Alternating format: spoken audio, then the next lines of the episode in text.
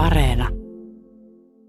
Mies, jolla on sileäksi ajeltu leuka ja ylähuuli ja hovimestarin pulisongit, latelee alentuvaan sävyyn sukkeluuksia kuin Lyseon opettaja, joka Kaarle Suuren juhlapäivänä heittäytyy tuttavalliseksi luokan parhaiden oppilaiden kanssa, ja hän on Brichot, yliopistomiehiä.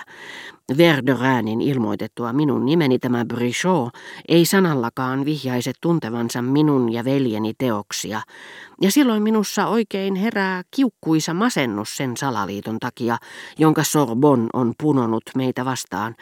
Tuoda nyt tänne ystävälliseen taloon asti, missä minua juhlitaan, vihamielinen tunnelma ja riidanhalu, joka näkyy tahallisena vaikenemisena. Me käymme pöytään ja silloin alkaa suuremmoinen lautasten paraati. Ne ovat kerta kaikkiaan posliinitaiteen mestariteoksia ja niiden tekijän taiteellinen rupattelu hivelee alan harrastajan korvaa koko herkullisen aterian ajan. Jung Chen lautasia krassinpunaisine reunoineen ja keskellä sinertävinä pullistelevine kurjenmiekkoineen ja todella koristeellisessa aamuruskossa lentävien kuningaskalastajien ja kurkien parvineen ja siinä ruskossa juuri sellaisen sarastuksen sävyineen, jota minä katselen päivittäin herätessäni Boulevard Montmorencilla. Maissenin lautasia, siroja, mutta kädentyöltään jotenkin teennäisempiä, sillä niiden violettiin vivahtavat ruusut ovat verettömiä ja nuukahtaneita. Viininpunaisen tulppaanin terälehdet hapsottavat, neilikka ja lemmikki ovat vanhahtavia, Sevren lautasia, joista erottaa hienon viivapunoskuvion kullalla ympäröityine valkoisine kannelointeineen tai sileältä kermanväriseltä pinnalta liehakkana kohoavan kultaisen rusetin, Lopuksi vielä pöytähopeat ja niitä koristavat Luciennen myrtit, jotka Kreviter du Barrikin mieli hyvin tunnistaisi. Ja ehkä yhtä harvinainen on niistä astioista tarjotun aterian suuremmoinen laatu. Hiljaisella tulella hienosti kypsytettyä ruokaa, kestitystä, jollaista pariisilaiset eivät, se minun täytyy tässä aivan ääneen lausua, saa koskaan hienoimmillakaan illallisilla, ja joka vie ajatukset Jean Deurin mestarikokkien tykö. Tämä hanhemmaksakin eroaa täysin siitä mauttomasta hötöstä, jota hanhemmaksan nimellä yleensä tarjoillaan, enkä tiedä montakaan paikkaa, missä tavallinen perunasalaatti on valmistettu näin hyvin perunoista, jotka ovat kiinteitä kuin japanilaiset norsunluunapit ja patinoitu kuin ne pienet norsunluiset lusikat, joista kiinalaisnaiset valuttavat vettä juuri pyytämänsä kalan pintaan.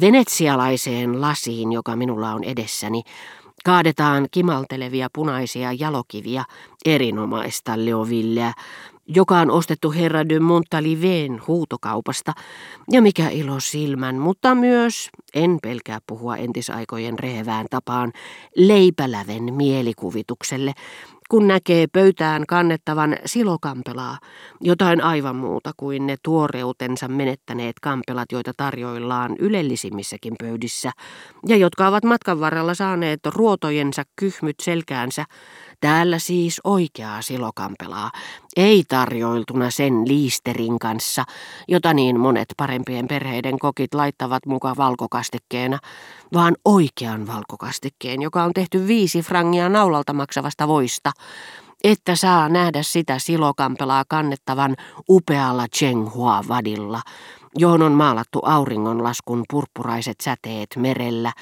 ja lystikäs laivastollinen langusteja niin tarkoin ja rakeisin täplin, että ne näyttävät kuin eläviin kuoriin muovatuilta. Vadin reunoihin on kuvattu kiinalaispoika ongella nostamassa kalaa, jonka sinertävän hopeainen vatsa hohtaa ihastuttavasti helmiäiselle. Huomautettuani Verderäänille, että mahtaa olla ihana nautinto käyttää tällaisen hienon herkkuruuan syömiseen astiakokoelmaa, jollaista yhdelläkään ruhtinaalla ei ole nykyisin kaapissaan, puuttuu talon emäntä puheisiin hiukan surumielisenä.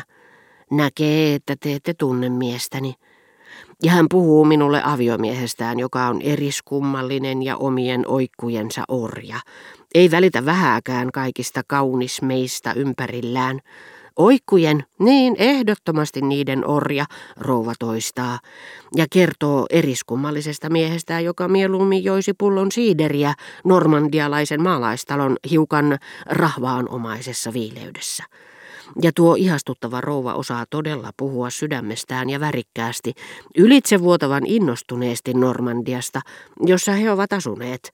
Normandiasta, joka kuulostaa hänen puheissaan valtavalta englantilaiselta puutarhalta, tuoksuvine korkeine metsiköineen Lawrencen maalaustaiteen tyyliin, sugin vihreine samettisine luonnon nurmikoineen, joita reunustavat posliininhohtoiset vaaleanpunaiset hortensiat, pörröisine rikinkeltaisine ruusuineen, jotka ryöppyävät maalaistalon portilla, mihin on kaiverrettu kaksi toisiinsa kietoutunutta päärynäpuuta toimittamaan koristeellisen nimikilven virkaa. Ja ruusujen ryöppy tuo mieleen kukkivan oksan pakottoman kaaren jossain Gautien pronssilampetissa, Normandiasta, jollaista lomailevat pariisilaiset eivät aavista olevan olemassakaan, sillä se on turvassa pensasaitojensa takana, tosin omilta mailtaan Verderäänit tunnustavat poistaneensa kaikki aidat.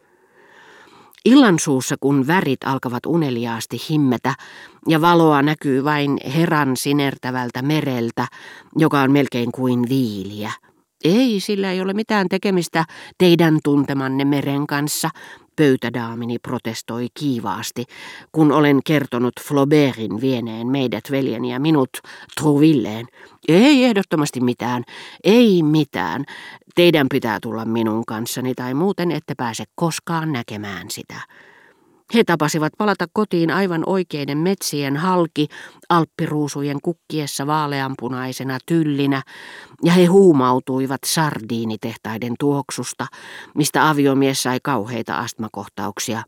Aivan, emäntämme haluaa toistaa, oikeita astmakohtauksia. Seuraavana kesänä he palasivat seudulle ja majoittivat kokonaisen taiteilijasiirtokunnan upeaan keskiaikaiseen taloon, entiseen luostariin, jonka he vuokrasivat melkein ilmaiseksi. Ja totta on, kun kuuntelen tuota rouvaa, joka on seurustellut niin monissa todella hienoissa piireissä, ja silti säilyttänyt kielenkäytössään kansannaisen suorasukaista puheenpartta, sellaista, joka näyttää asiat saman värisinä kuin kuulijan mielikuvitus. Minulle nousee vallan vesi kielelle halusta siihen elämään, jota hän luottamuksellisesti kertoo viettäneensä talossa, missä jokainen työskenteli omassa kammiossaan, mutta tuli aina ennen aamiaista kaksitakkaiseen kookkaaseen salonkiin juttelemaan kertakaikkisen yleviä ja osallistumaan seuraleikkeihin, ja se saa minut ajattelemaan elämää sellaisena kuin Diderot kuvaa sitä mestariteoksessaan kirjeitä neiti Volandille.